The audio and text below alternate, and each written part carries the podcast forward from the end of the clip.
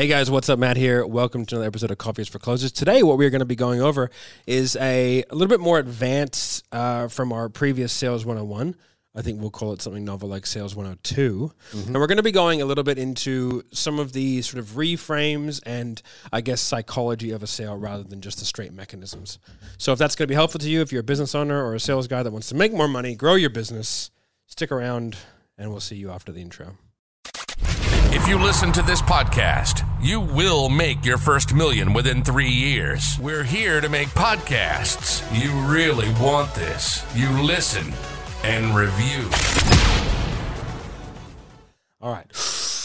Um, okay, so in Sales 101, I think what we went over was sort of the basic outline of a sale. So the phases of like the NEPQ phases, right? So going through from start to finish, what you're trying to do. So then what you've got, that's sort of the the foundational layers mm-hmm. and like the mechanics. But then you've got the emotional tides that you're trying to create to build enough urgency to get someone to actually buy something Okay.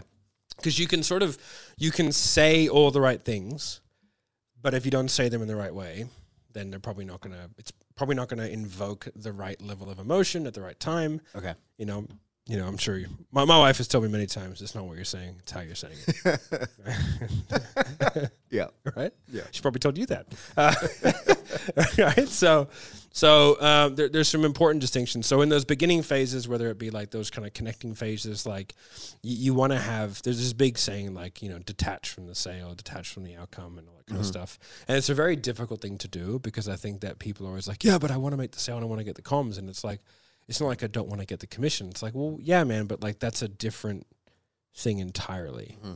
and so uh, you still want to get the outcome. Like you had the the the baby trainer lady come in, right? The the sort of sleep trainer. She's she's detached Yeah. from that a little bit more emotionally. Yeah. So she's able to look at things more objectively and sort of go, oh, okay, this is what's happening instead of like just having a freak out like like we all do. Mm-hmm. And so what we want to do is the goal of selling and the goal of being a good salesperson should not be like I need to make a sale on every sale. It should be that you do the process which gives you the chance to make the sale. Mm-hmm. And so then And, and if the sale can be made, the process will allow for that. Exactly. Okay. So i- if you're thinking like the only way to determine whether or not you did a good job is a sale, like what if the person just doesn't have the money and you did everything perfectly? Mm-hmm. And if, if you were to replicate that 100 times, if 60, 60 of those are a win, the 40 of those are not a loss. It's just the fact that it just didn't work out that way. And so what helped me, if, if, if I may be so bold, ascend to the next plane. What slingshotted you to success? yeah, exactly. Um, so what what enabled me to not be so angry when I was selling because I used to go like, ah, they didn't buy something from me and I just met them. Um, was like not worrying about it, and so and At what point did you, uh, were you able to do that? Was that something that you learned when you came into the high ticket stuff, or were you able to emotionally detach even when you were the gym owner and you were selling your own product? no, I was so angry, Yeah. angriest human being on the planet. Yeah. I was like the Hulk of sales, just less green and fatter. Just a sloppy Hulk. Yeah, exactly. Yeah. that was actually my nickname in high school. So, um, it wasn't until much later that you actually could do that, and it's something that you learned from Jeremy, or No, it's it's not that I learned it from Jeremy. I learned it from having a process that I was confident in. okay, So I think one of the things that I see a lot of times in sales is dudes will like they'll do something and it will work and then it won't work twice and they go like, well, everything I've done previously is garbage, so I might as well throw it out the window. And that's pretty standard for everything in life. Um, and so as soon as I was like, oh, okay, like I can't sell everybody, mm-hmm. so there is no process I can do in which will allow me to do that. So all I can do is the process that I'm confident in, which works X amount of time. So even if it was like 20% of the time, that's two out of 10. Mm-hmm. So if I like being frustrated at the inevitability of not selling those eight is insane. Now I was fully blown insane there for a while. Like I literally punched a hole through a door after not making a sale one time because I had like three no shows in a row and then like a no sale and a no sale and then a fucking guy ghosts me and I was like rah puff puff you know? Um punched through a solid core door. No I didn't. Um, big emotional man baby came out and you can started. imagine if I did. um, and so, but that was because like I was constantly changing my process, and I was being reactive to the things that were coming at me, and it's just not a, a good way of doing things. And so then, uh, and- but it's because I'd never been taught anything. I was completely self learned, and I was pretty good at it, but I was only good at it because I was relentless. It, it was just that was really it. It was lots of objection handling and just doing a lot. Sorry, I got the flu shot. That's why I'm not feeling that good. Sure, good. did. Yeah. yeah. I did too. Yeah. I got a, I got a sticker there. Oh, look at that. Yeah. Yeah. Mine's the same, but just Just bigger. much thicker.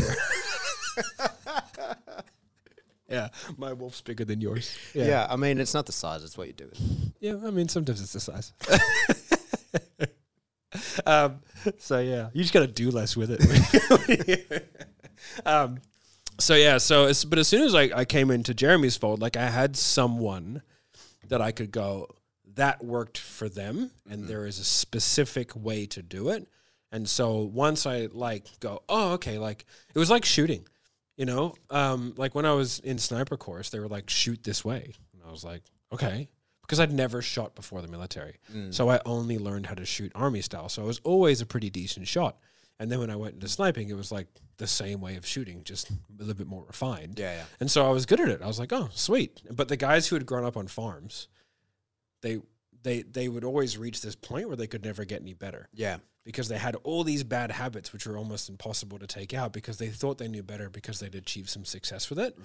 And so um, by, by by following that process, and I remember when I was when I was shooting, like I had this real methodical way of like calming myself down, taking myself through the process, feeling it from my feet all the way up into my fingers, and then like at the same time every time you know, like with my heartbeat rhythm and with my breathing rhythm. So it was the exact same. So, like, would I make every shot? Like, no, of course not. like, there are a lot of variables, you know, but I was always in a good position and I was always consistent enough to reduce the variables as much as possible. Yep. And so, like, having learned and had success with that way, I guess, like, when I went into sales, as soon as I saw someone that was able to have a methodology that was replicatable, I was like, oh, okay like I can now start to apply all the the styles of learning that I've had prior to this. Yeah, so that's what I wanted to ask then. Like, you learned the process, learn that from Jeremy, or the fact that there is a process, right? Yeah. But for somebody who you know doesn't,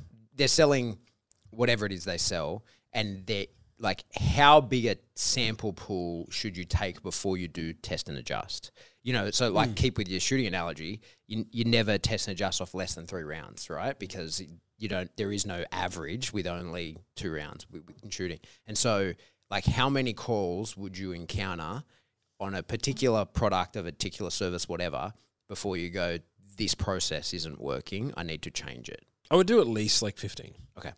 Like because because there are like with shooting you can take it down to very specific variables and you can mm-hmm. isolate many things. Mm-hmm. Um, like you can do a ball and dummy shoot and you can mm-hmm. see a lot, right? It's hard to do that in sales and you're dealing with humans that are like very difficult to predict. So they're easy to predict. They're easy to say that they're going to be unpredictable. So like you have so many more variables. You need to have like a gambit of people, and then you, you've got to do basically the identical process for everybody as best you can. But there's always going to be variation because you're talking to a person. Yeah. Like we couldn't replicate this conversation. Yeah, yeah, sure. You know? Yeah. So, um, and neither could you. So right? So, so you got to give yourself a good amount of time. And then the thing that people fuck up is that they go, "Well, it didn't work, so I'm going to change everything." Mm-hmm. And then it's like, well, now, like now you can't tell anything. Mm-hmm. So one thing that I think I did particularly well was like the isolating of variables. Mm-hmm. And so I would I would do my process, and I, I was very careful to not fuck with anything that was working. Like when I before I was selling in the NEPQ methodology, like I had a good close rate, like it was very high, like it was above 60 mm-hmm. and so like I was like I'm not messing with that. But everything before that was a disaster. So I decided to only use the NEPQ stuff before that Okay. because I was like, well, it can't get worse Yep. like I'm inducing no shows and I'm getting ghosted and all this stuff's happening before I get here. But anyone who I get on the phone with, like I'm banging it until they until they buy. Okay. Now I had a pretty decent refund right off the back end. Like one in five would just refund like 20 minutes after the call. Yeah, right. right. Because I was saying some fucking mean things. Yeah. So if you notice that as a pattern, that's you just like inducing some sort of sort of learned helplessness of the person where they're like, "This is inevitable. I'll say I'll buy." In Oh, I'd order take to the just money get off the phone. Take yeah. the money. Like it, I was I was boxing people in to like just logistical traps where mm-hmm. you look like an idiot Mm. to not buy. What do you think happens when that person hangs up the phone from you and they've just like unwillingly Yeah. handed over their credit card details and run a charge? Well, it's a strange thing because we're just on a phone call. Yeah. Like you can just hang up. you know, so like, you can't, you can't. Like that's what was strange to me because like that couldn't happen to me. yeah. You know, like I would just be like, "Oh no, this is stupid." Yeah. like stop it, and I'd hang up the phone. Right? Yeah. like, Yeah. but people are so adverse to conflict that they would rather Mm. like have someone charge five thousand dollars to their credit card, sign a document, and then just call their credit card company and send an FYI email. Hey, I'm out. like, you know what I mean? It's like, this could have been sorted with a phone call. Yeah. Um, Or just, oh, I'm going into a tunnel. yeah. Oh man, I've had people do like 14 numbers on their credit card. Like that. the best I've ever seen is a bit of a side. I was actually reviewing a, a sales call of a guy who I was coaching. And he gets this guy real good, right? this guy is in a tiny little box like that. He's like, Yeah, it sounds good. I'm just gonna go get my credit card. He's on Zoom and he leaves the Zoom. And then you just see an arm come in over the webcam like that and end the chat. I was like, I was like, he's like, how do I stop that? I was like, "Ah, I don't know, man. Like, You can't. you can't. Like, that's always going to happen, even if you're like the most neutral, you know, cool guy out there. Like, there will be people who are just incapable of having any level of confrontation, which is, uh, hey, no, I don't know if this is right for me. You know, or like they've big nerded themselves and they've lied about income or they, you know, stuff Yeah. like that. And so then they're in a, a box where it's like, well, you've told me this, this, this, this, and this. And now you're doing this, which doesn't make any sense here. So what's happening? And then when you call people on that, they don't know what to do because people are very rarely in a day to day context called on obvious lies. yeah, I was thinking about that just this morning, right? So my car's down at uh, Mercedes getting f- fixed. Stupid radio thing broke on it, but uh, I was kind of reliving the day I bought it, and there was some issues getting financed. It was a paperwork issue, and so I said, "Oh fuck it, I'll just buy it," right? And didn't do that. and the chick kind of looked at me weird, and um, because they want to know all your financial info. And I was like, "Oh, we'll use this account." And she's like, "You didn't tell me about that account." And I was like, "I'm not like gonna tell you where all my money is. Like I gave you enough information for you to uh, know that I'm not at risk. Um, but I'm not giving you everything. And she was shocked, and she was like, "It usually goes the other way. Usually people say too much and they don't actually have it." And I, it made me think about this exact situation, like how many people big note themselves and kind of lie about their income and what they're doing and you know like their their success and you you know and I'm sure we've talked about this before that you genuinely go oh this is the right product for you like I'm Yeah. selling you into this because given the information that you've given me and they're good at presenting the bullshit because they've presented it plenty of times so you don't catch them in any of the lies Yeah. and then they're like oh but there's none of that's true so I don't actually have any of the money Yeah. So there's a way around that. Yeah. And I discovered that when I was selling. So I would get that all the time because I was talking with tradies all the time and they would sort of big note themselves. And then when it came down to it, I was like, oh, like, it, it, and sometimes it's a case of like they haven't thought about it. So like they say things, but they're working on gross figures, but their nets are terrible. Like I had guys who were making $20 million a year, but they were netting like a hundred yeah like terrible business owners that Yeah, just yeah. have no idea what they're doing. Um, and so what I started doing is I started asking all the questions out of order. yeah So I really, when I really honed that in with salespeople, okay right? When I was selling like NEPQ and stuff like that, I was like, okay, so what I need to figure out is how much money they're making and how Mm-hmm. much money they want to make so I can establish that gap because that gap is an important thing for me to get. okay Now, it's only an initial gap. I'll stretch that gap later if need be because I have to have like a stretch goal. You know what I mean? Like Mm-hmm. Yeah, it yeah, can't yeah, be like they're at 10k a month, they want to get to 12. Like that's not. yeah It, it's hard for me to leverage that. But like a lot of people, especially with like commission only work, like they think they're making more money than they are. okay And so what I'll do is I'll go like, okay, what's the sales process that you use? They go, I use triage and sales call. I go, okay, cool. How many sales calls do you take? Do you how many like how many sales calls do you take per week? And they go, I take twenty. And I go, cool. How many triages show up? And they go, forty. Okay, cool. And then I go, how many sales calls do you book? And they'll go, this. You know what I mean? And they'll go thirty. And I'm like, okay, cool. So they take twenty. And how many sales do you make? And they go, seven uh, that and so and then I'll go back up and like okay and how many leads do you get and then I'll be like okay and how much do you make per sale and they go this many and then I go and, and what's your current and, and then I'll go and then like and what's your like goal revenue They go uh, twelve, and I go, "What's your current?" They go eight. and I go, "But," I go, "But you make a thousand dollars a sale, and you only make four a week." Mm-hmm. I go, "So what's going on there?" And they're like, "Oh, oh yeah, I guess I hadn't thought of that." Right. Right. So yeah, I'm making this. I'm like, okay, cool, like that. So I can. Ask So you'd be confident order. that you, you always have a, a, a true representation of These days, yeah. wealth and capability on the call. Yeah, because I'll ask it so quick. Mm-hmm. Because I know what I need to do. I go this, this, this, this, this, this, that, and you ask it really quick, and I like I'm very staccato with the voice. This, this, this, this, this. Mm. That would be an interesting thing. I think if you're if you're watching, let us know if that like do you have a you have an actual flow chart that you follow on that that's a real thing. yeah, yeah. Especially for like for certain. So for all the accounts that we use, like we have the specific administrative questions that we need to get to. Mm-hmm. So you have an end end question, and then you have like how do we get to the end question? Yeah. Because like you, if you do it in order, it, it's too easy to lie. Let us know if you want to make a special video on that with that as a handout. Put it in the comments. Comment down below. Comment down below. Yeah. Yeah. so because if you do it, uh, if you do it in order, like okay, how many sales, how many, how many leads do you get? How many of those leads convert into triage? What's your triage show up rate? How many of those go to a sales call? How many sales calls booked? How many sales calls show up? What do you make per sale? What's your income? It's so easy just to go "Nah, that. You do it out of order, it fucks people up, mm-hmm. and that became especially good when I was talking like selling Sales Sniper as a service, mm-hmm. because like I would just go all over the space over like twenty minutes of calls. I would ask them all these random questions, and I would just write down all the answers, mm-hmm. and then I would then I would have like how many leads, how many triages, how many this, how many this, how much money, how many uh, that, and everything, and then I'd be like, so how much money are you guys making? Like, oh, 150 a month. And I go, how? Yeah.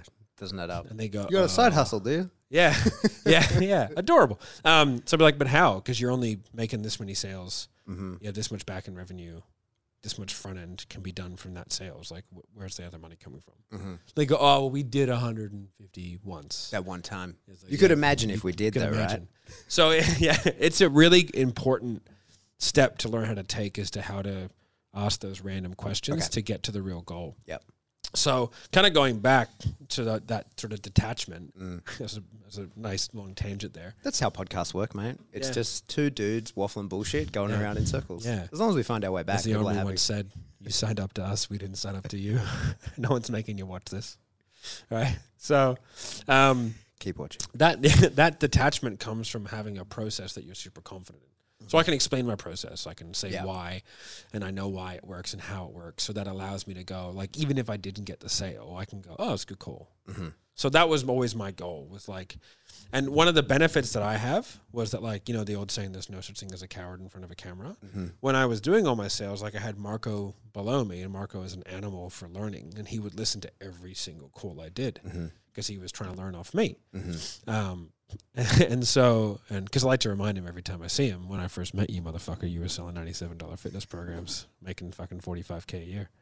While he's wearing a ten thousand dollar pair of shoes. Yeah. I was like, you were nothing without me.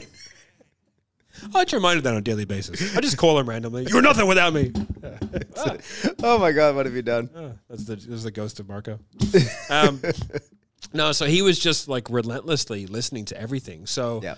And so was Road and Will and all these guys that came in like sort of foundational to the sort of sniper community was like I, I had to do everything. Mm. Like I couldn't take a call off or I couldn't cut a corner because I knew every single call was Yep. being watched. And then so that made me good at objection handling because like I wasn't gonna not objection handle because they would be like, Oh, you didn't even fucking try mm-hmm. you know and sometimes you just can't be fucked you don't want to do stuff but i had to so it meant that i got in a habit of every single call Yep. being like it needed to be an example of who i was as a salesperson Yep. so then it, it sort of it put me in a good spot to where i was like oh this just became how i did things mm-hmm. and then everyone had access to my Close.io so they could see how many follow-ups and referrals and outbound I was doing. So I just had to do everything because I needed to be the example to bring everybody else up so I could eventually stop fucking doing it. Yeah. You know, you know? Um, so me having the confidence in my process and me just having instead of my goal being to make the sale, my goal was to do my thing. Mm-hmm. And then the better I got at doing my thing, the more my numbers came up. Mm-hmm. And so when I was first starting, let's say it was like thirty percent was good. So I was happy with three out of ten. Like why wouldn't I be? Yep. Like you wouldn't walk into a gym and put 200 kilos in the bar and try and bench it and then be like, "Well, I should be able to do this. It's like mm-hmm. you have not done the work to be able to do that. So why be frustrated? Um, and then it was like four out of 10, then five out of 10, then six out of 10. Then I was consistently doing about eight out of 10. Okay. And so I knew that the two that I didn't get was like, oh, Couldn't be gotten. I just yeah, or at least like in in in someone might have been able to get that, but then they wouldn't have got those other two that I got. Sure. Yeah. You know, like it's it's there's there's a there's a puzzle. Every sales call is a puzzle, and you just got to put the pieces together. But it doesn't mean that like you'll always ask the right questions to always get it. But as long as you're like consistently getting the puzzles right, then who who cares about the ones that you don't? Yeah. Yeah. I'm with you. you know and so when i got that level of like detachment and that's what i consider detachment like i have a want to make the sale i care about the person making the right decision for themselves so like if if they have a, a constant and persistent like lack of moving forward on things like procrastination like then it's not in that best person's interest to just think about it Yeah. You know, the fat guy is never just going to magically eat healthy and go to the gym. Like mm-hmm. someone's going to have to put the hard work on that dude and make him do it. Mm-hmm.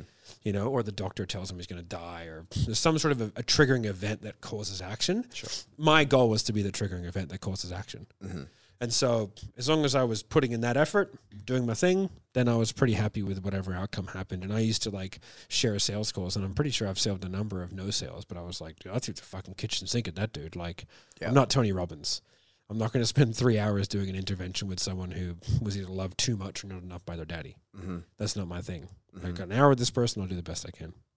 So once I had that, it became way easier. I became more relaxed.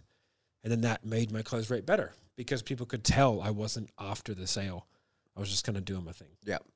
And I became so confident in the process that I trusted the process, so I always did it. Okay. Yeah. All right. So for me to take away from that is the process is key, but it, it's not just the the success metric of like, yeah, I followed my process. What it, you get from it is the emotional detachment, and that you know has like a carryover effect into everything else on the sales call. Yeah. right? like your your whole demeanor will change when you just follow the process rather than chase the sale. But and Oh, yeah. it's the processor's job to get the sale if the sale can be got. Yeah. and you just follow the process. Don't get too worked up. there's a couple of big things that happen. First of all, your objection handling is not is not um, combative. A lot of people like you can hear the frustration in the salesperson's voice, and that as soon as someone comes off as frustrated, like that, it's gone. You can't get that back because like, what right do I have to be frustrated at you after 30 minutes not giving me 30 grand? Yeah, Like it's fucking ridiculous. Yeah. Like let's be Yeah. honest. yeah, So coming at it from an angle of frustration is immediately going to change the context of everything that person tells you mm-hmm. because they're like, oh, this guy's really trying to push me here. But if I'm like, oh, hey, man, like I totally understand that. Like, you know, like, are you open to looking at things from a different perspective? So we can, you know, it's like a, there's a tonality behind it, which is lighthearted, it's uh, inquisitive and interested, you know, and sort of somewhat challenging, but in a really like, hey, like let's look at things in a different way. Mm-hmm. You know, like I'm I'm trying to walk you through a pathway instead of going like, well, dude, like, fuck, man, like you said you made a million dollars, like you know, like so. Do you ever, have you ever caught anyone like that and then sort of shown them a lot of empathy for like? Has that ever turned into a sale when someone when those numbers that you take don't add up, and then you go like, oh man, would you you'd like to actually be doing that though, right? Like, Yeah, imagine not having to lie about that. yeah. It's one one of the one of the things that I tell sales guys all the time is, and it's sort of I think antithetical to a lot of the sales industry is the best thing about being a sales guy is you never have to lie to anyone. Mm-hmm.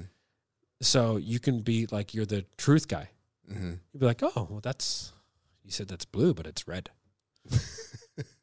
and you get you get to be that guy. Yeah. But like you have to do that in the right way. Yeah. And so like if there's a true anomaly, I'll go, but uh, help me understand, man. Like Okay. that doesn't make any sense to me. And sometimes they go, oh fuck, like I've fucked up. Mhm. Like I had a guy, I think it was a while ago. He wanted to be a sales sniper client, and he'd like, hey, I've mapped out all the numbers that I need to make this work. And I was like, those don't make any sense.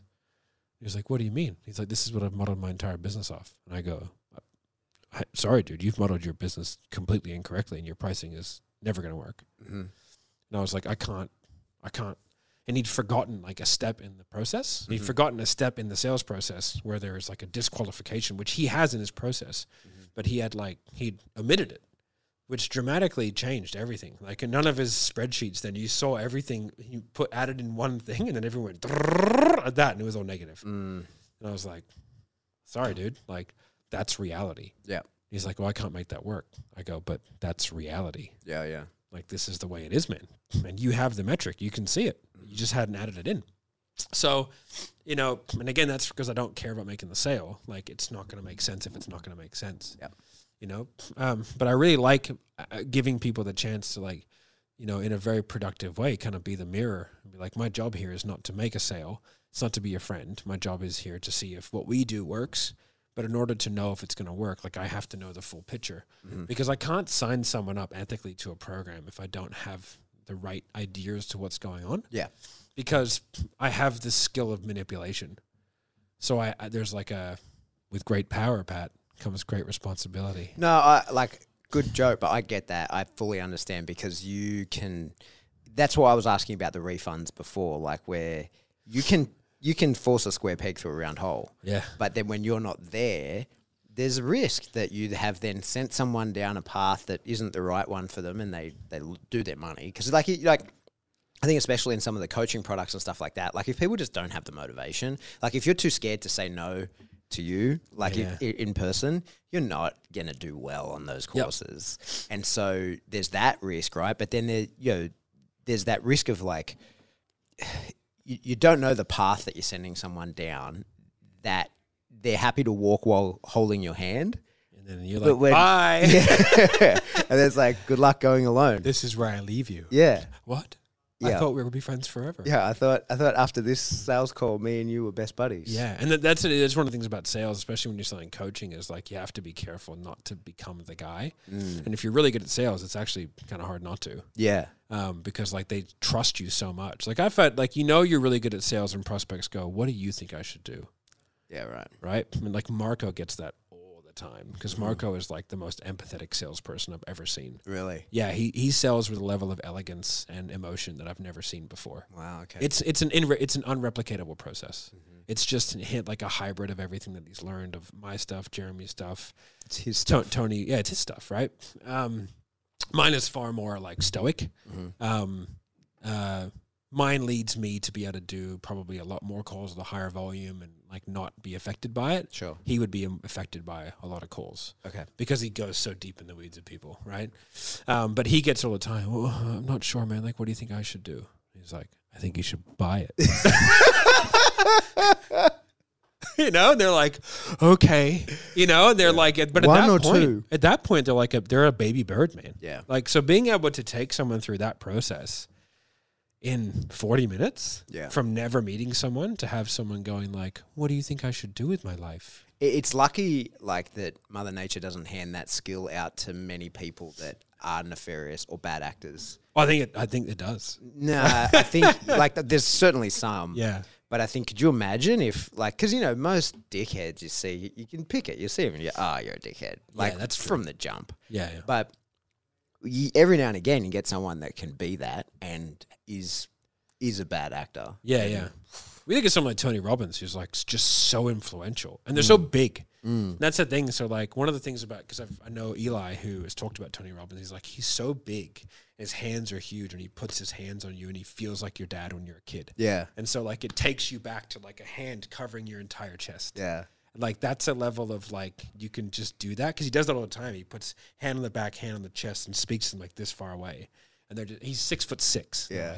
It's like a big that. Thanos type character. Yeah, he really is big fucking giant Joel from what the growth hormone he's done. I'm sure, right? so you gotta live forever. gonna live forever. Not on my high level of income advances in modern science. I'd be like 275, 280. he will. I gotta live forever. he has his own island. He's a fucking billionaire. Um, but yeah, like that level of that, the being able to take someone down that path, like I think you do have an inherent responsibility. Um, but yeah, kind of rolling back. So the emotional tides that you take people through, like, are really significant. Um, and so like, but knowing when to play off them is, is really important. Okay. So, like some of the common things that I see that are done really poorly in sales processes, um, you know, kind of going to some of those more advanced things, are like people at the beginning is like setting a framework of like trying to instill like an authority in themselves in the beginning is completely wrong. Okay. Right? Like if you're in a teaching environment, you can do that, but this isn't a teaching environment. This is a sales environment. So a lot of times people start calls with like, "Oh, hey Pat, So the point of today's call is we're going to kind of go through a few things, see, you know, if what we do would work for you. And at the end of that call, I'm going to ask you to make a decision. It's okay if you say yes or no, but I would ask that you make a decision. Is that okay with you? Mm. Now that sounds fine coming off, and you can say that many different ways, but that means that like I'm one, you could say whatever you want. you know, like there's, Maybe. like there's you can go maybe like that. And if anyone ever does that to me on the sales call, it's exactly what I say at the end. Like, oh, maybe. I'll have a think about it. And then because a lot of the time, uh, right directly after that is when we have an action taker discount. If you do decide to move forward today, you do get a discount, which will only be available to you today. All right. And I go, prove it. Yeah. Well, we talked about that one. yeah. Oh, that's my favorite. Yeah. Prove it. I'll call you back tomorrow. Yeah, yeah. Let's see if you don't give me a discount. and if you do, you won't get the sale. um, so yeah, so like that's a that's a that's an authority frame setting, and a Okay. lot of sales trainers and people will will recommend that, and people defend it to the hilt. They're like, no, that is how you establish the turn of the call. I was like, well, is it? Because like you have like there's a there's a false assumption there that you can actually control someone. You can't. You can't control them. So like they're going to make whatever decision they're going to make, and you you have very little input. You have much less input into that decision than what people think. All you can do is take them down the path mm-hmm. that you think gets them to the end the most amount of time. But at the end of the day, it is one hundred percent their decision. Mm. So if they d- they can decide yes, no, maybe. So saying that you have to decide that now it's going to change the context of everything that you know that I'm after an outcome, mm. and the outcome is yes or no. Mm. So every single answer you give me is going to be contextualized upon that fact, which means the scaffolding of your entire relationship is completely skewed towards like I need to keep my cards close to my chest. Because if you're a real buyer, like when you went to buy your home, right, that, that- like which you live in now, the real buyers don't run around each bedroom going like, and this is where we'll sleep, and this is where we'll have the kids, or you don't go into a car dealership and go, this is the perfect car and it's the right because you you want to keep your cards close to your chest because you know you're going to be sold, so you want the leverage. Mm-hmm. So the way I start a call is, hey Pat, man, how can I help? Yeah. That's it. Okay. And so and then you just wait for me to then now like likely what I'm going to say is oh well I've been looking into this product. Oh, sweet. What is it that attracted your attention to booking the call then? Okay. Like, what is it specifically about what you saw? Oh, I'm looking for this. Okay. Is there anything else? Cool. All right, man. So, like, what are you currently doing to help yourself? Exactly what you just said. Mm-hmm. Right. So, it's all like conversational, and I'm just curious. Mm-hmm. So, I have a level of curiosity, and it's like, it's a detached curiosity. It's like, hey, dude, how can I help? Mm-hmm. That's how I start every call. like it's very simple, but it, it's it's designed to just I'm open for conversation. I'm not here with an agenda Yep.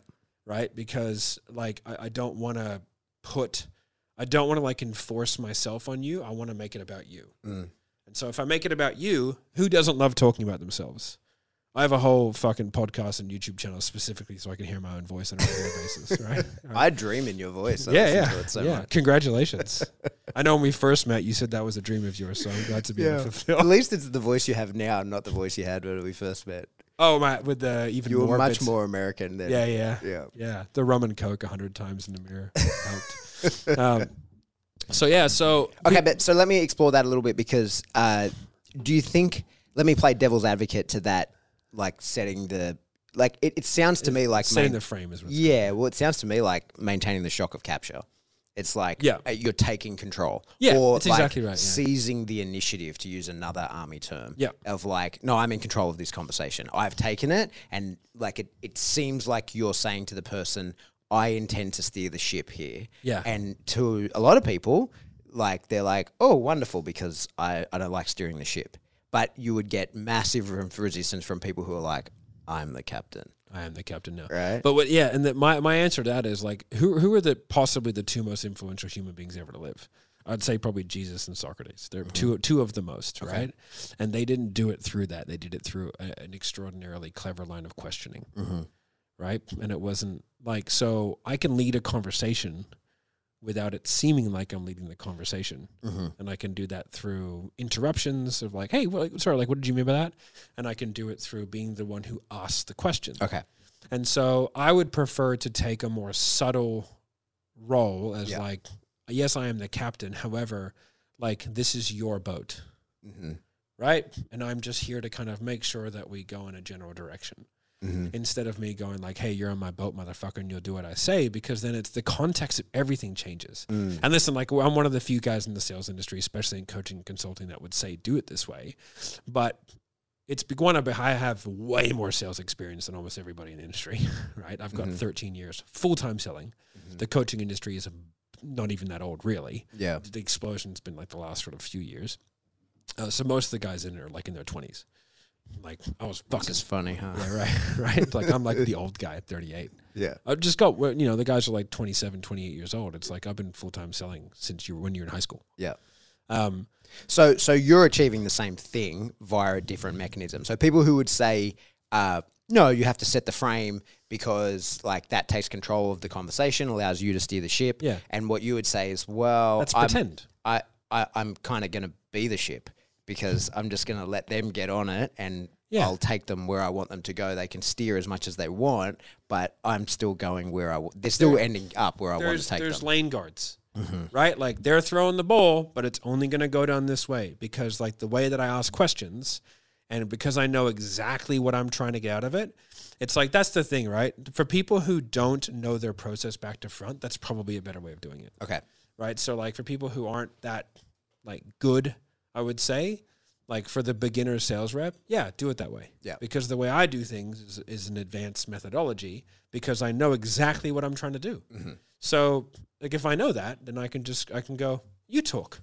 Mm-hmm. And I'll just I would just whatever you say, I'll pick up on certain parts of it and then ask you questions about that and then I'll punch you down what I need out of you mm-hmm. based on that. I sold a twenty-seven thousand dollar paid in full in the car on Facebook Messenger call the other day. The guy just messaged me and I was like, "Hey, I got time now." He's like, "Yeah, sweet." On the way from the gym, by the time I got to the gym, called him when I was in the car on the way out of the gym, and then I was taking credit card details as I walked into the office, and someone threw me a whiteboard marker, and I took the payment, and that was an Inner Circle Platinum Plus thing that I sort of made up on the spot in terms of the the package Yeah. but like I saw that because it was easy, easy for me because like I just know exactly what to do. So I don't Yeah. need my script. I don't need anything like that. Um, and I and I knew how to box him into a very specific conversation, so I could get it. It was a twenty one minute call, um, and so that's all because I know the process. So. Um, what I want to do is like I want to give the person a much, as much freedom as possible, like perceived freedom, where they can talk about anything they want. But I'm always going to just guide them back here Yeah. right? And so for me, that whole sort of frame setting at the beginning was ways for the way that I described it was it's a way for someone who to give themselves the perception of control. Mm-hmm. And if that's what makes you a better sales rep, then do it. Mm-hmm. Because if you feel better, then do it that way. But for me, it's like I just don't feel the need to do that. So it's not wrong. It's just not the best way. It's not the best way because it will just change the context. Like, well, one last thing I want to be seen as is a sales guy. Because as soon as as soon as you think of me as trying to sell you something, every single answer you give is completely out of whack. Okay. Because again, you're guarding your cards. Mm-hmm. If you're a real buyer, if you're not a real buyer, you'll just explode information to me, mm-hmm. and then I've got to try and catch it and put it together. And that's like non-buyer language is like overt buyer language Right. if someone's like, "This is the greatest thing on the planet," I want to do this. They're always like, "Yes, I'm 100 percent." And let me think about it. Bah. And they're fucking out, right? like, Oh, I don't have any money. yeah, yeah, yeah, yeah, yeah. Be like, yeah, yeah, I'm fucking 100 percent in, man. Just like call me tomorrow. We'll fucking bang it. in. The the guys who are over enthusiastic, like you have to outpace them and then drop them right back, and then get real serious with them and stuff Okay. like that. So, um, but but I'm taking them through a very specific process, and so like I need them to have different. I need to I need to invoke different emotion at different time, and like I need to use the the swing of emotion in my in my behavior. Like you, you can't take someone too high and then drop them down too quick, and you can't take someone too quick and then try and build them up too high. Like there's there's like stair a staircase of emotion. So what I try and do is like super neutral in the beginning and just kind of like in just discovery phase. Hey man, how's it going? Like in my and I talk quickly but very upbeat with like a lot of like oh yeah how you going yeah okay yeah like that but not enthusiastic. And then from there like when i go into problem i sort of slow down a lot and i'm sort of like oh okay. And i let them talk and then i just kind of bring them back on track through like the probing and different questions. And then when i go into like once i've discovered the problem then i go into the solution. And that's when i get quite bright and happy because like i'm trying to like future pace out what a really good solution would be. And i try and get them really really really really high like nice and slow to this like really great future emotional state. Mm-hmm. And then what I'll do, yeah, you got? So when you you you've got their problem, that comes from them. You want them Yeah. to deliver that to you. yeah. You But I'll guide them to only the problems that I can solve. sure, Yeah. perfect. And then you're listening, like, mm-hmm, yes, those are problems. Yeah. And then is there a moment like where you're like, do you pull? Yeah, assuming it's Zoom, they can see you, or, or you, some other way. If it's just voice, you're like, we can fix that. Like, is it is it? As, I would never say that. Okay, but it's it's as overt as that. You're like, oh, good news. No. Okay. No, so I don't ever. I don't want to do that because I. That's called so, like solution dropping is a bad habit that a lot of sales reps have. Okay. Where they go, oh, that's perfect because that's you know that's sort of like what we do with our clients, and they move on. They do it quite flippantly, and they're like, oh yeah, great, you know what I mean? I'm here for weight loss. Oh yeah, perfect. You know, we have people lose weight all the time, stuff like that, right? I never want to do that Okay. How come? because I need that person to beg me for the solution Mm, okay. right? Like I want them to, I want them to, they, let, they have to have like a nervous anticipation that I will allow them to solve the problem, Mm. right? And that's how I create urgency. So I'll never say, okay, yeah, we can fix that. Like never.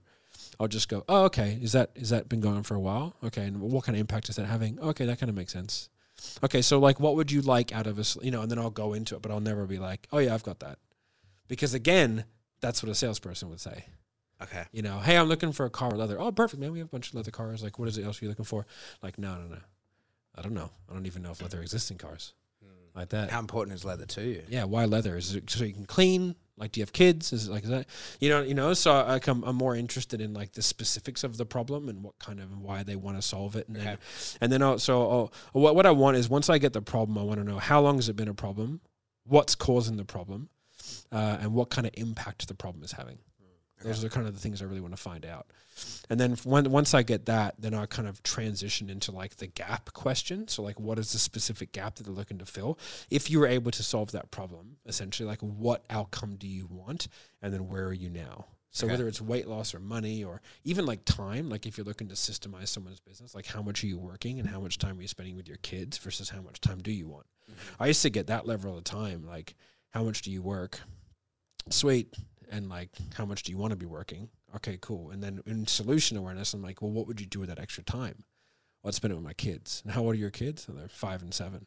Okay, cool. And so how much time are you spending with your kids right now? This much. And is that quality time or are you kind of on the like on the computer? Okay, so how much real quality time every week are you spending with your children? And then I would like I would map that out to like days per year. Right? And I'd be like, okay, so you spend about 19 days a year with your kids total. They go, yeah. And I go, and kids are, you know, they're small for a long time, right? And they'd go like, but it's the truth. Like those motherfuckers Yeah. are working 90 hours a week for no reason because they refuse to do things properly. So the, the thing that I sold, like it literally would have given them like 10, 15 hours a week back instantaneously. Mm-hmm. So it's like if that's your motivator, that's your motivator. That's what gets you moving and grooving. A lot of tradies, for example, like they just go head down, ass up for thirty years, calling themselves a martyr because they do it for their kids when they could just fucking do things a better way Mm-hmm. and and make the same money, but just work less hours through like simple systems and not doing invoices nineteen times. Like Mm-hmm. you know, I remember I got a fucking thing done at my house a while ago, and the dude dropped a handwritten invoice into my mailbox. I was like, bro. I was like, how many people pay these? Yeah. He's like, oh, most. I was like, most? I was like, what if you just got a fucking a square attachment for your phone for your tap credit card on the day? Done. Yeah. Yeah. I think that um, in some industries is like traditionalism, right? Like it's just when you did your apprenticeship, that's what your boss did. Yeah. And if you're not looking elsewhere, you don't know. Yeah. But I just then what gets me is like that's a problem though. Yeah, oh, yeah. Lack of fulfilling invoices, time, manual effort, like that's all time and, and effort and emotional energy that you're spending. Like look for a fucking solution. So let's stick with that as a like specific example. So that's a lack of problem awareness, right? Yeah. That that's the what- correct category to put that into. Yeah, so I, I would I would be able to pull that out of somebody and then tie that back to a solution. Like what impact is it having? And some people just never think of the impact. Mm. Like I remember, like I'll I'll fucking oh, I'll thank Stu, our our mutual friend in physio, right? I go, fuck man, my ankles are so shit from the army, and he goes, they hurt because you're fat. and I was like, what? He goes, bro, you are fat as fuck, and that's why your ankles hurt. And I was like, why did no one tell me? My wife is like, "You're so beautiful." She's just got like fucking love heart eyes. I can't trust her. She's like, "You look great, baby." I'm like, "Fuck you." I love You the way that you spill out of your clothes. Yeah, she thinks I look great all the time, like that. Um, but like, you could put her on a lie detector. She generally does. Like, she just, you know. So they hurt because you're fat. yeah, and I was like, really? He's like, yeah, bro. Like, you don't need reconstructive. You don't need this. Like, yeah, you have shit ankles, but they just wouldn't hurt if you were fat. I lost twenty kilos. It stopped hurting. You know, and it wasn't until someone like I was aware of my problem, like my ankles hurt, but I I had just. Oh well, that's a problem that can only be fixed with surgery. Yeah. and I'd gone into the surgeons, and they were like, "Yeah, your ankles are fucked." It wasn't until someone told me the truth and went, "It's because you're fat," mm-hmm. and I went, "Oh, that's I can fix that. Mm-hmm. I can fix that. And now I have the correct motivation to do so. And it, the mirror was held up. So, like, everyone's got blind spots. I think for me and you both, our, our body is a blind spot, right? Reflection, perfection, no matter what state we're in, right? I'm So- aware. Yeah. I just the it's just hard. but I think when you can attach a specific problem to it, yeah. like if your back started to fuck out and your physio was like, lose 10 kilos, your back won't be fine, you fucking lose 10 kilos. Yeah, it's, Like, it'd like that's that. exactly what happens for me. Yeah. I, I blow out to a point where I'm like, oh, the pain's back. Yeah. I know how to fix this. And like now, like I'm getting heavier, but it's because I'm building muscle and like nothing hurts. Yeah.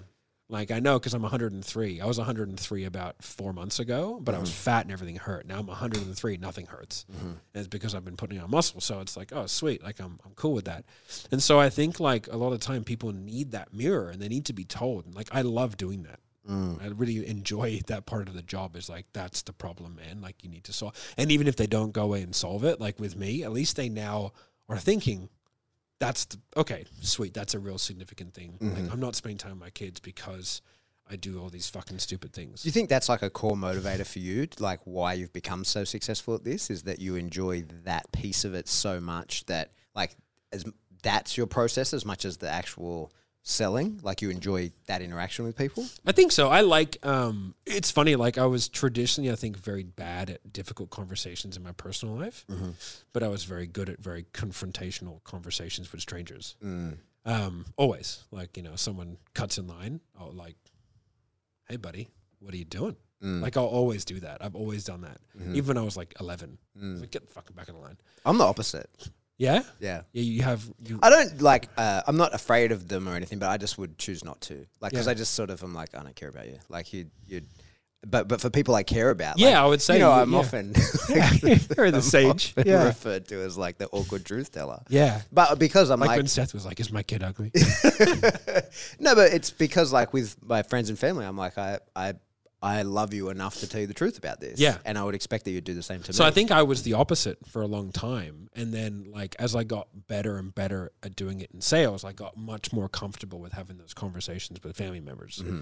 And so I, you know, I've had uh, you know I've had many conversations with family members over the last couple of years, which is like, hey, I think this is a problem. Like, I think you should probably fix it. You know, um, and sometimes they take it well, sometimes they don't. Like whatever, as long as it's delivered caringly, I think that's important. But I do really enjoy that side, and like if I can walk away with like, oh, like I generally even if they didn't buy like i really don't care but it's like if i if i was able to show someone like that's a real serious problem that you should probably consider fixing yeah, um then like that's a win yeah, perfect. you know so That's good. um but as i as i sort of as we go through that problem like then once we've established the problem then we establish like what solving the problem would give and that's through those specific gap questions that we talked about earlier i get the real story then i get an initial gap then from there we go okay like what does filling that gap give you Okay. and what we're trying to do is get a tangible and emotional. So like, I would get to, I would get to 50k, uh, or say like 300k a year. 300k a year allows me to do this. Doing this allows me to feel like this. Mm-hmm. Because like what money doesn't mean much, you mm-hmm. know. It's what you can do with it. That Yeah, you know, totally. You know, so like if you're able to, you know, a lot of times it's like, well, I'd love to buy my family the dream holiday or the dream house or get a better car or you know travel, whatever it may be. And so what you want to do is you want to find out like the specifics of that because when people talk about specifics, sometimes for the first time, they're truly understanding like the like what it feels like to actually think about it. Okay. Like I don't know if you do, but like I think about my goals and I like try and tangibly Like, what would that be like? Mm. You know, like, and so Okay, so you don't just imagine the heading; you've got the paragraphs under the heading, Mm. and like, it's the detail, right? So I Yeah. remember, like, I had this had this guy once, and he was like, um, he was just a young dude. I was on sales training, so it wasn't like he was like you know 23. It's not like he has some sort of impactful thing with family and kids. And he's like, I really want to go traveling. I was like, oh, where do you want to travel? He's like, I'd love to go to Greece. I was like, oh, where in Greece? He's like, Santorini. I was like, why Santorini? He's like, oh, it's beautiful and it's got the white cliffs. I was like, yeah, yeah, they got the cliffs and the thing. And I was like, yeah, cool, man. I was like, who would you take? And he's like, oh, my girlfriend. I was like, sweet. And like, where would you stay? Have you researched? And he was like, yeah, I have. And I was like, what's the hotel called? He's like, this. And I was like, which room would you get? He's like, I'd get this room. And then they start looking up. They're like, ah. And I'm like, what's the first photo you'd take? Like, what's the Instagram? Like, like what is it? And he's like, oh man, I have this, and I have my girlfriend, and I have this behind me, and the fucking white cliffs. And I was like, yeah, it'd be dope, man.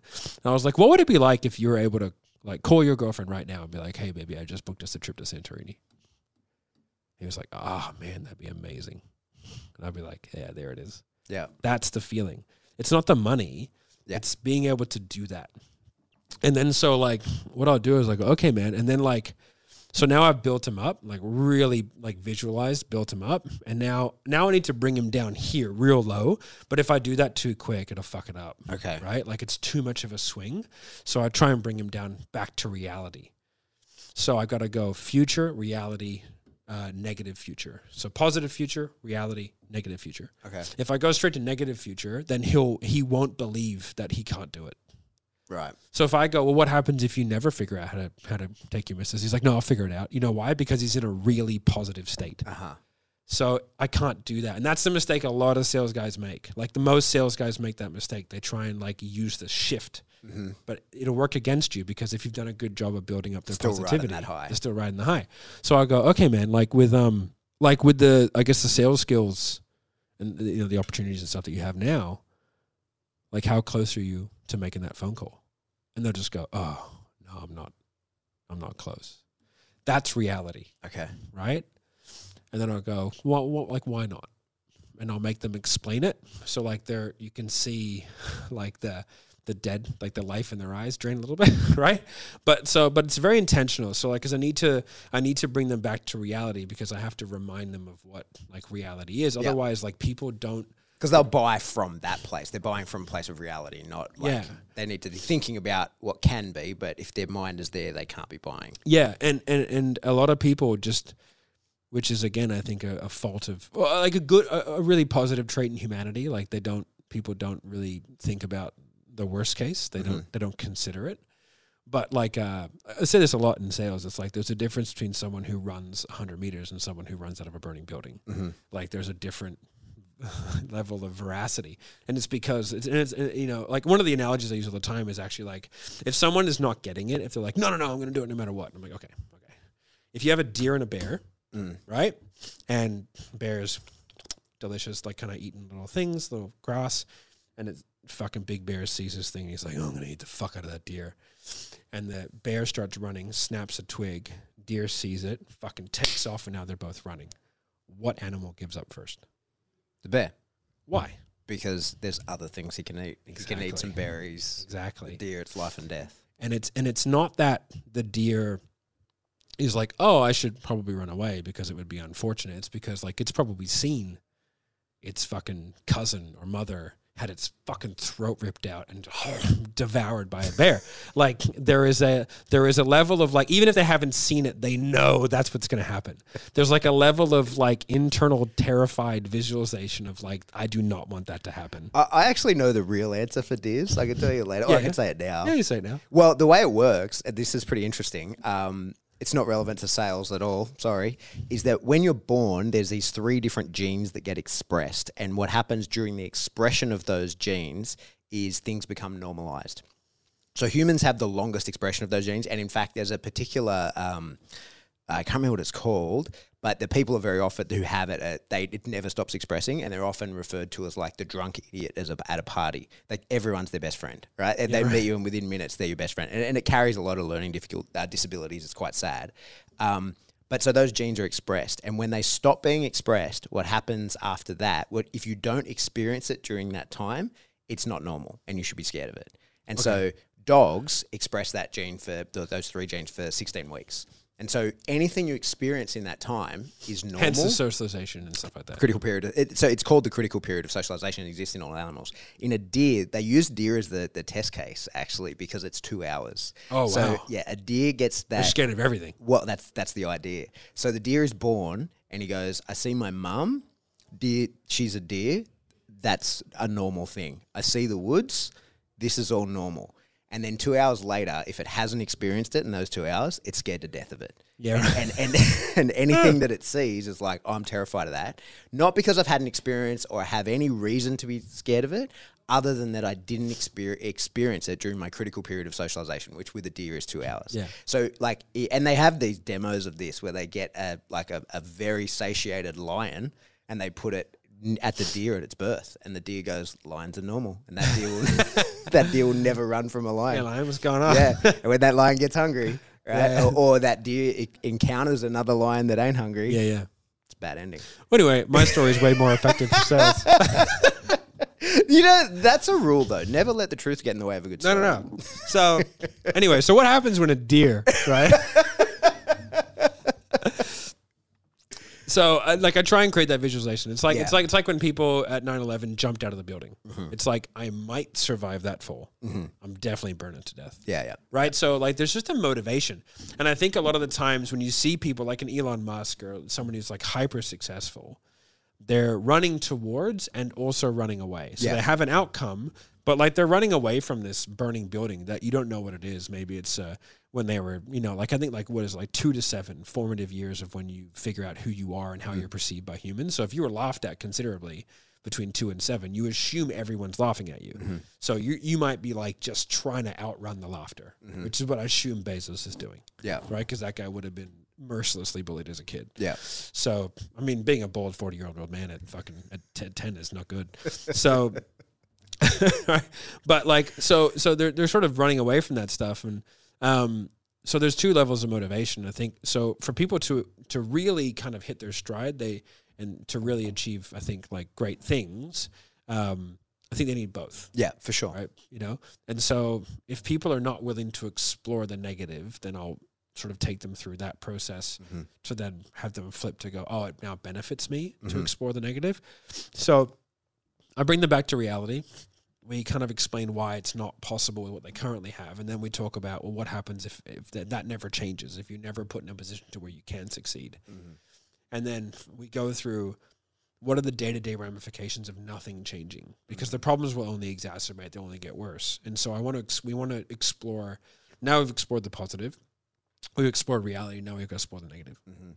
And it's it, it's that juxtaposition, Yeah. right? Of of like, okay, fuck, I've now possibly for the first time really in depth and in detail thought about what happens if I succeed, because people just don't think about it.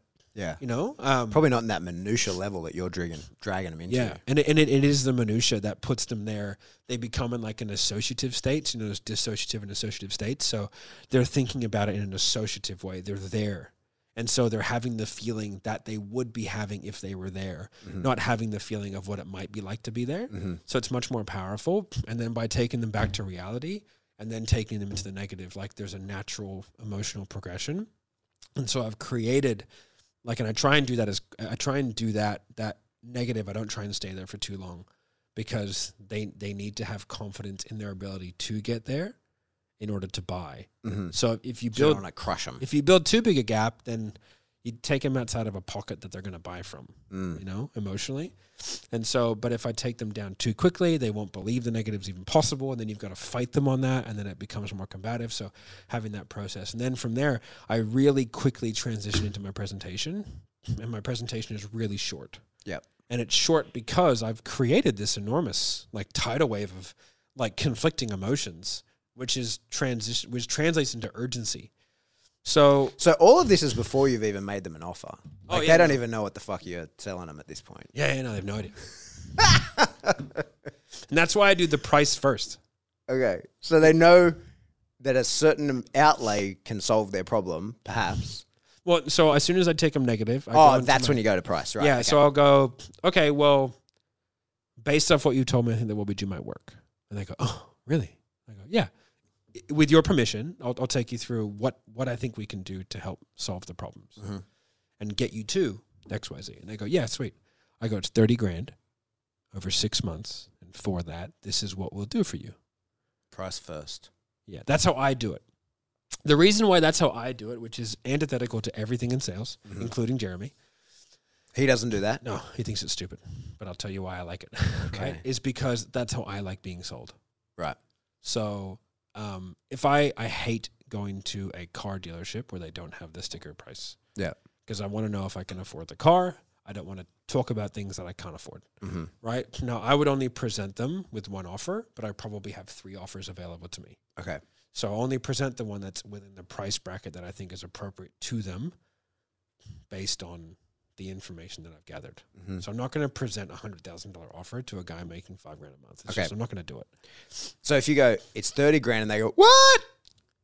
Do you then go, it's fifteen grand, or Now, um, I'll almost always default to the middle option. Yeah, Unless I know they probably need the bigger one. okay, So I, I generally like experience means I don't present the wrong one. Yeah. Um, which makes it hard if you only have one offer. But then like you usually do a pre-qualification call, which you would get some more specifics. So Yeah. you should have enough information, to, and you, you you know, and if they don't have the money, they don't have the money. Fuck it, yeah, yeah, just go for it. And see what you can do. Um, so I'll, I'll say the price first, and that's because like I want to present the price when they're at their most emotional, because I know like every minute that goes by from that big drop, you know, that sort of stage drop, Mhm. I'm losing urgency. okay, So Sure. people who have 30 minute presentations, yeah, it's like all that hard work that you've done is now gone, it's unraveled. you know? Um, so I've got to like, you know, it's sort of like disciplining a dog. Like you got to do it there and then. You Mhm. can't do it 10 minutes later. Mm-hmm. It doesn't, it doesn't reference back. Well, correlate. humans are the same. So I want to go bang. And then my pitch is laid out with like, here's the price. Here's what we do for you. And then it's like, here's what we do. Here's why we do it. And here's the specific problem it solves for you, which links back to them. Mm-hmm. And then from there, like my presentation is only designed to get buy in that it would work, not to get a yes. Okay. That's not it. Um, and they have to say that it would work knowing the price.